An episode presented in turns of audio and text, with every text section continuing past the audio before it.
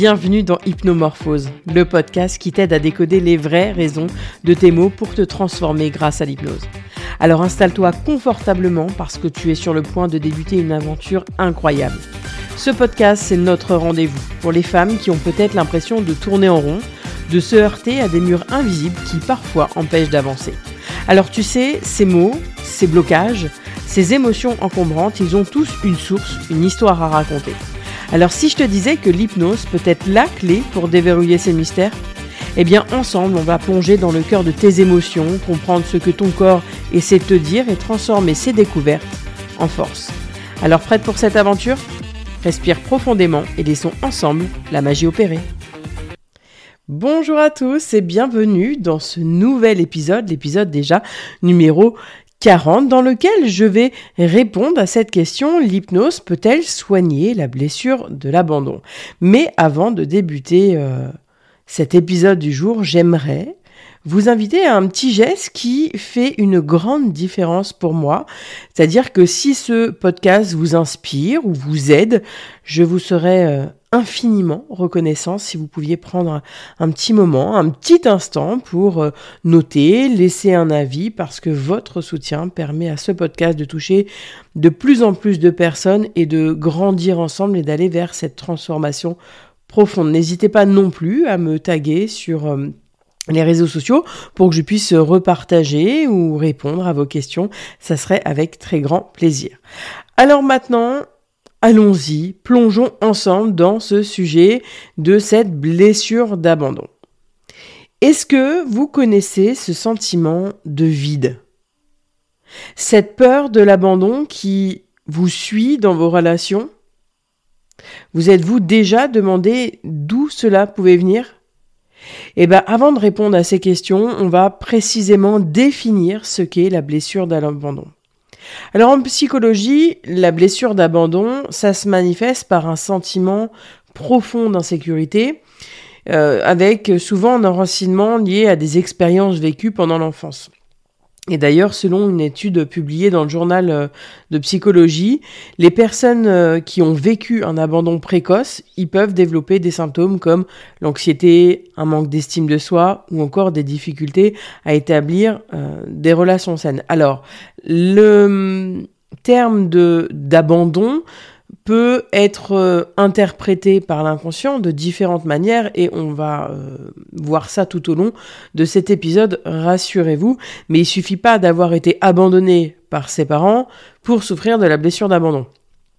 Il y a ce qu'on appelle des micro-traumas et ces micro-traumas-là jusqu'à ici n'ont pas été pris en, compte, mais il y a un réel lien entre ces micro-traumas ou plus gros traumas sur cette blessure de l'abandon et sur notre manière de euh, nous comporter aujourd'hui.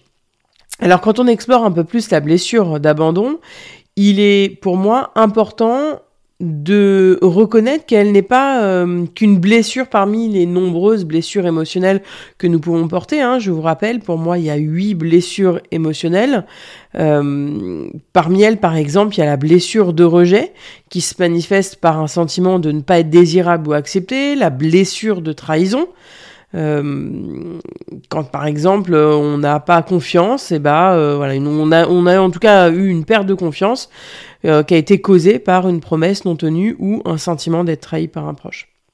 Il y a aussi la blessure d'humiliation qui est liée plus à la honte, au sentiment d'être ridiculisé ou dévalorisé, et enfin la blessure d'injustice qui découle d'un sentiment profond d'inéquité et de ne pas être traité équitablement. Et chacune de ces blessures, elle va affecter notre perception de nous-mêmes et de notre environnement, et ça va influencer nos relations et nos choix de vie.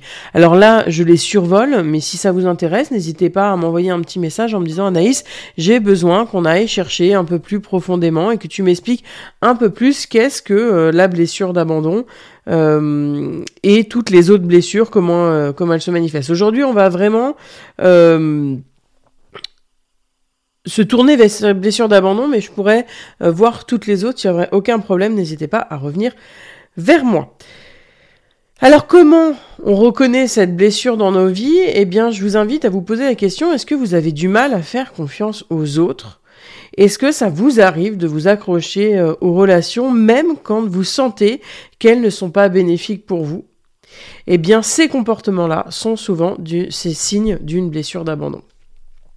Ils peuvent se manifester également par une dépendance affective, une peur constante de la solitude, ou encore ce besoin excessif de validation. Mais évidemment, il y a d'autres indicateurs. Par exemple, est-ce que ça vous arrive de vous sentir anxieux, anxieuse dans vos relations, craignant un peu que l'autre personne s'éloigne ou bien vous laisse? Ou peut-être que vous avez tendance à vous dévaloriser, à penser que vous ne méritez pas d'être aimé ou vous n'êtes pas suffisamment bien pour être aimé. Et eh bien ce genre de pensée auto-saboteuse, ça peut être un signe révélateur d'une blessure de l'abandon. Alors il est également courant de voir des comportements de contrôle, un manque de lâcher prise dans nos relations. Alors peut-être la signification, c'est que euh, vous essayez inconsciemment de contrôler euh, votre partenaire, vos amis, vos proches, pour éviter de ressentir de l'abandon. C'est-à-dire que vous allez maîtriser tout ce que vous faites, tout ce que vous dites, vous n'allez pas aller au conflit, vous allez arrondir les ongles, vous allez subir des choses que vous n'aviez pas envie de subir, de peur d'être abandonné, de peur que la personne en face vous dise stop, on arrête tout. Alors peut-être aussi vous avez tendance à fuir certaines relations dès qu'elles deviennent trop intimes ou sérieuses par cette peur de l'engagement. Parce que au final, cette peur de l'engagement, quand on va chercher profondément sa signification, eh bien, c'est une peur de l'abandon. Je veux pas m'attacher à une personne que je vais aimer ou je vais donner mon amour si du jour au lendemain, elle part et elle m'abandonne.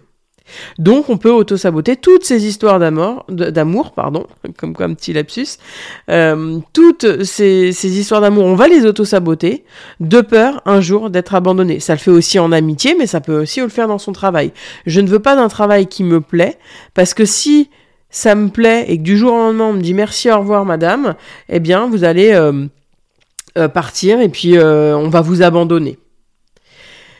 Peut-être également qu'il serait important de reconnaître ces comportements et ces sentiments que vous avez euh, en vous, parce que pour moi, c'est le premier pas vers la compréhension et la guérison de cette blessure profonde.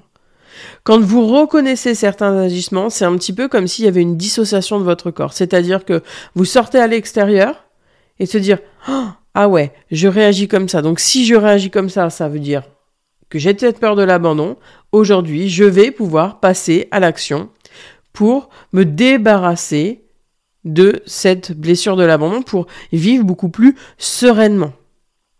Alors pour mieux comprendre cette blessure de l'abandon, parce que là, euh, voilà, vous savez que dans certains comportements, euh, euh, vous vous reconnaissez, vous avez vu que c'était vous, etc. Mais évidemment, pour s'en sortir, c'est bien de savoir qu'on est comme ça, mais il faut aller chercher l'origine. Eh bien, je vous propose euh, de vous donner quelques pistes euh, pour aller chercher ces origines qui sont souvent ancrées dans l'enfance. Par exemple, un enfant dont les parents étaient émotionnellement indisponibles ou physiquement absents peuvent développer un sentiment d'abandon. Alors attention, ça ne veut pas dire que c'est des enfants qui n'ont pas été aimés. C'est juste qu'émotionnellement, ils n'étaient pas là. Par un burn-out, par une dépression, par euh, euh, toute autre raison, ou physiquement absents par euh, des parents qui sont trop occupés par leur travail ou par rapport à leurs propres problèmes. Et du coup, ça n'a pas laissé assez de place pour l'attention et l'affection nécessaires au développement de l'enfant. Donc ce qui s'est passé à ce moment-là, c'est que ça s'est inscrit dans notre mémoire cellulaire, que nos parents ont été émotionnellement absents ou physiquement absents, et ça a créé un grand vide dans notre vase de l'affection, et ça, on l'a ancré en nous, hein. je dis toujours, la mémoire cellulaire, c'est comme des petites étiquettes qu'il colle sur nous dès lors on est dans le ventre de sa maman, et ben là, c'est exactement ça.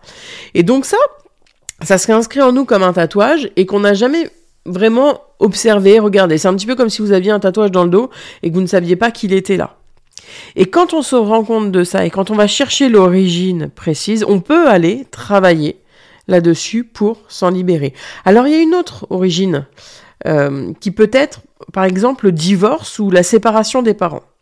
Parce qu'un enfant, face à la séparation de ses parents, il peut ressentir une perte profonde et interpréter comme un abandon personnel. C'est comme si papa a quitté maman, donc il m'a quitté moi aussi. Ça, c'est l'inconscient qui fait des mauvaises associations.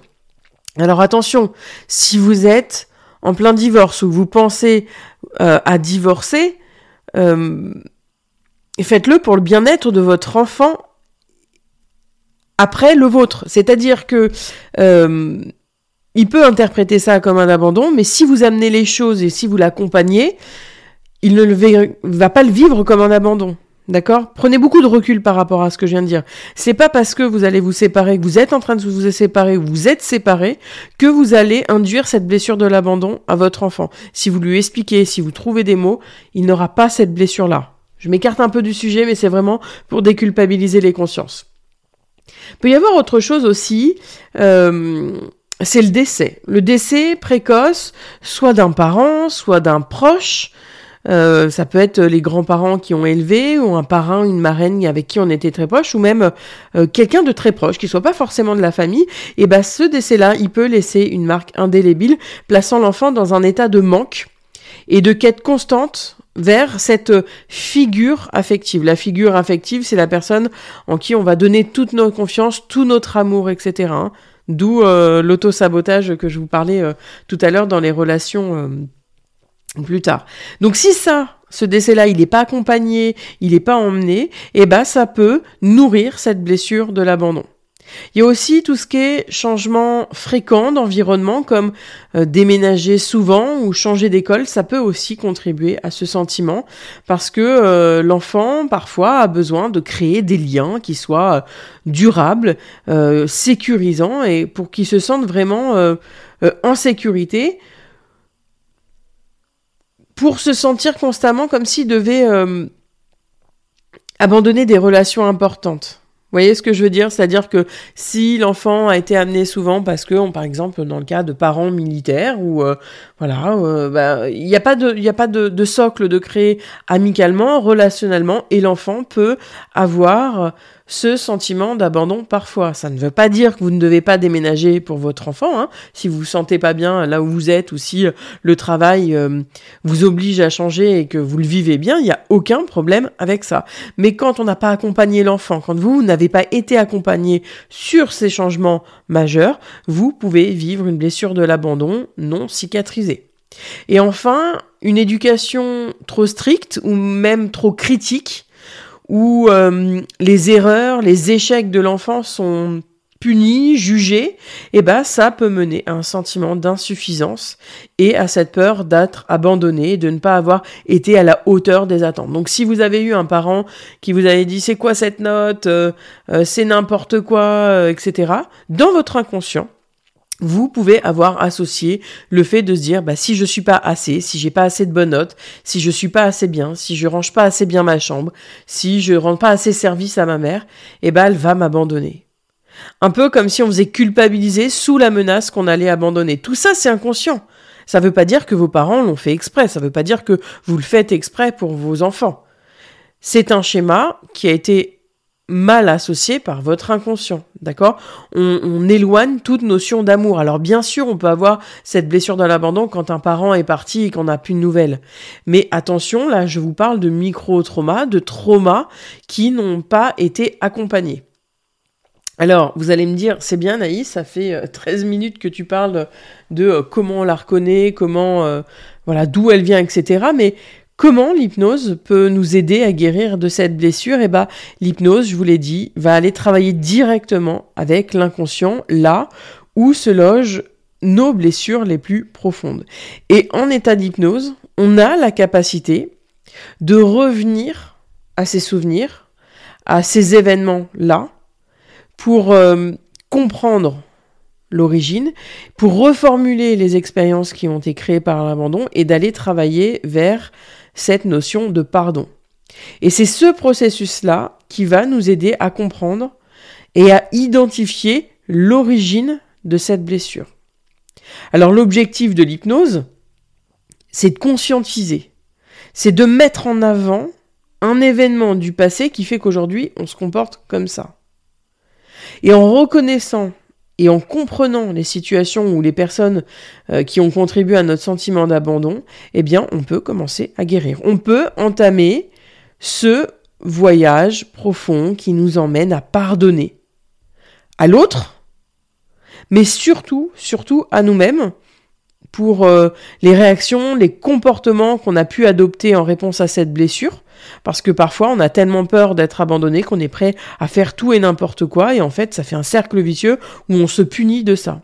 Et eh bien là, en allant chercher l'origine, on stoppe la roue qui tourne trop vite, et on va aller soigner cette blessure. Et en mettant en lumière ces souvenirs, hein, c'est des souvenirs qui sont souvent d'ailleurs enfouis, eh bien c'est là où l'hypnose va nous permettre de de reprendre, de recontextualiser ces expériences passées et euh, on va travailler sur le fait de se détacher de ces anciens schémas, d'envoyer le message à l'inconscient que ça y est, c'est terminé. Rappelez-vous, l'inconscient ne sait pas faire la différence entre le réel et l'imaginaire. Donc là, on va lui dire que ok, ça s'est passé, aujourd'hui on pardonne, et à partir de maintenant, tout va bien. L'hypnose, ça va nous guider dans un processus, je vous l'ai dit, de transformation, où à la fois le pardon et la compréhension de notre histoire personnelle va vraiment devenir euh, ce trousseau de clés de notre libération émotionnelle. Et cette prise de conscience, eh bien pour moi, elle est essentielle pour guérir véritablement, pour guérir profondément de cette blessure d'abandon. Alors après une séance d'hypnose, il y a un outil euh, qui est assez puissant, que je conseille à tous mes patients, qui est euh, l'écriture. L'écriture va offrir un espace pour euh, traiter et libérer des émotions et ces découvertes qu'on a fait pendant l'hypnose. Elle va vous permettre d'aller encore plus profondément dans cette réflexion, elle va vous permettre de consolider ces prises de conscience. Alors ça peut être sous forme de journal intime, de lettres, que l'on envoie ou que l'on n'envoie pas, ou même certaines personnes, certains patients utilisent la poésie. C'est vraiment un moyen de se libérer de ces poids émotionnels. Et je suis en train de travailler actuellement aussi sur euh, une autre facette euh, de cette libération émotionnelle, de cette transformation, et qui est complémentaire à l'hypnose, c'est ce qu'on appelle les réflexes archaïques. Ces réflexes archaïques, c'est quoi? C'est des réponses automatiques qui sont euh, développées durant l'enfance, qui se manifestent lorsqu'on sent menacé ou stressé. Par exemple, le fait de déglutir, le fait euh, de recracher si on a un mauvais aliment qui passe euh, au mauvais moment, de courir si on a besoin de courir. Et ça, c'est des réflexes archaïques que l'on a dès lors de la construction de notre cerveau, mais je ferai un épisode exprès là-dessus. Et on a ce qu'on appelle le réflexe de fuite, et ce réflexe de fuite, eh bien, il peut nous faire éviter des conflits ou des relations profondes. Et ça peut se comporter par un comportement agressif, voire même défensif, en réponse à cette peur de l'abandon.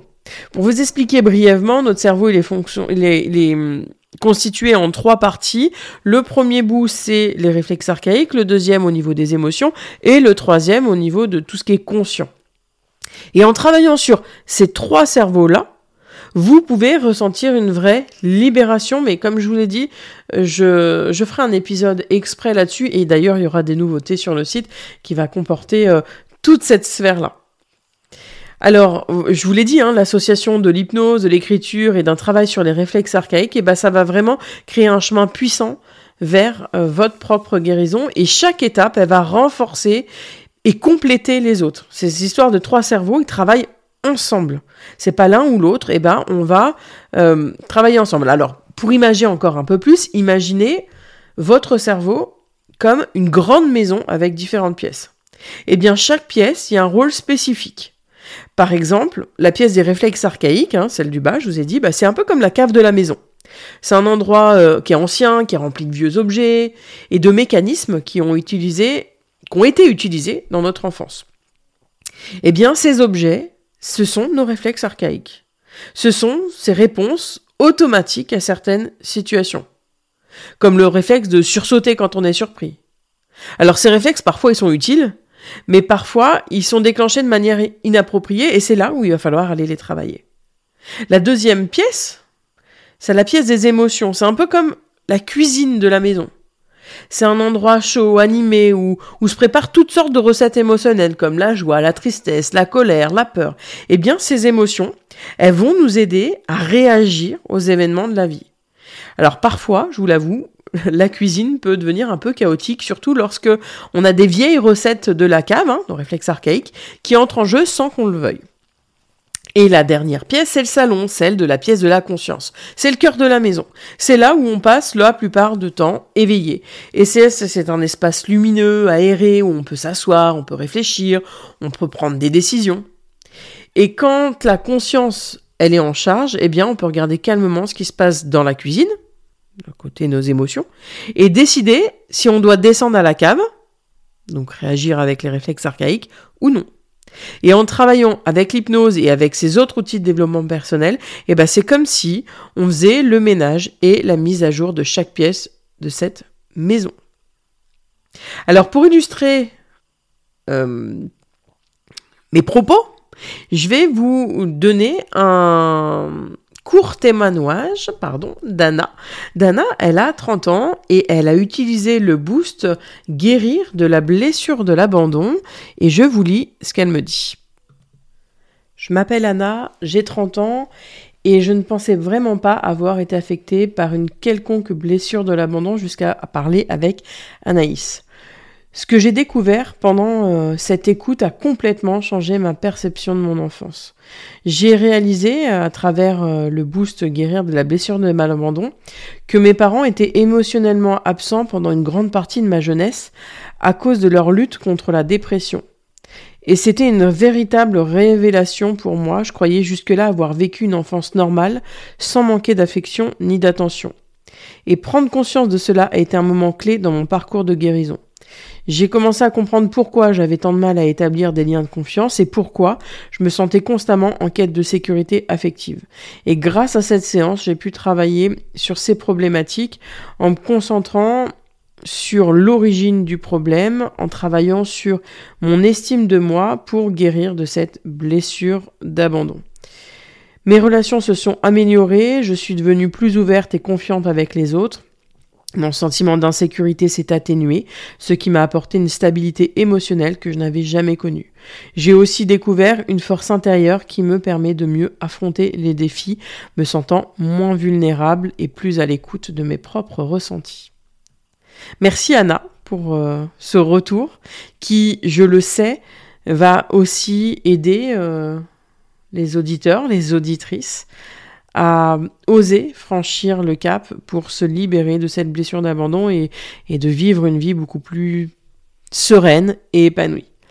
On arrive déjà à la fin de cet épisode. Merci d'avoir euh, été avec moi aujourd'hui euh, dans cette découverte de cette blessure de l'abandon. Alors rappelez-vous, on a exploré les profondeurs de cette blessure d'abandon, euh, comment la reconnaître et surtout comment euh, sortir de, de ce carcan, de cette blessure de l'abandon, comment guérir de cette blessure de l'abandon par l'hypnose. Alors rappelez-vous que chaque pas que vous faites vers la compréhension de vous-même, chaque effort pour guérir vos blessures, c'est un pas vers une vie plus libre et plus épanouie. Et l'hypnose, c'est pas qu'une simple technique, c'est une porte ouverte vers une meilleure version de vous-même, une version qui est plus alignée avec vos valeurs du jour. Elle vous invite à revisiter, à comprendre et finalement à transformer ce qui vous pèse. C'est une aventure intérieure, un chemin vers la paix et surtout vers l'harmonie avec vous-même. Alors si vous ressentez euh, l'envie d'explorer profondément ce chemin de l'hypnose, eh ben sachez que c'est un signe de force et de courage. Rappelez-vous, vous, n'êtes pas seul dans cette quête et le voyage vers la guérison commence avec ce tout premier pas que l'on fait et peut-être que c'est le moment pour vous de le faire. Prenez votre temps, écoutez-vous. Voilà pour cette belle conclusion un peu poétique. Dans le prochain épisode, euh, nous allons aller euh, travailler, en tout cas répondre à cette question euh, de cette relation entre la dépendance affective et l'hypnose. Donc ça sera le prochain épisode qui sortira jeudi prochain à midi, pétante. En attendant, je vous souhaite une très belle semaine et n'hésitez pas à revenir vers moi si vous avez des questions, euh, quoi que ce soit. Mais d'ici là, prenez soin de vous. Je vous dis à la semaine prochaine.